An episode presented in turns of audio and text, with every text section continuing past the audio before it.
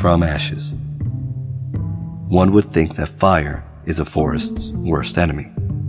A small fire in a wooded area can quickly grow and consume large swaths of the forest, leaving destruction and ash behind. Those who have experienced such terrible blaze will tell you that the comparisons to hell are not exaggerations.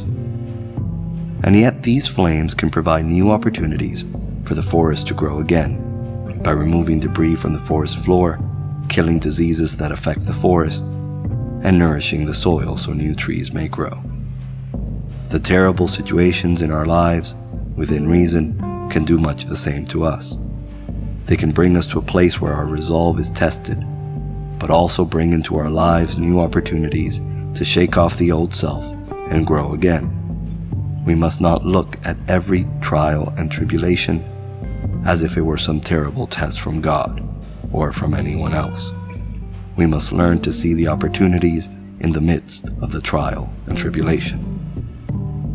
If fire has consumed what you thought would be permanent, what you've held dear, lament for as much as you need to in order to grieve.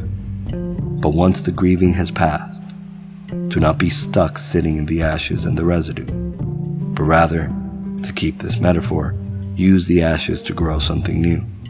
In the midst of tragedy, human beings have the amazing capability to pull together and affect real change, both on a personal and community level.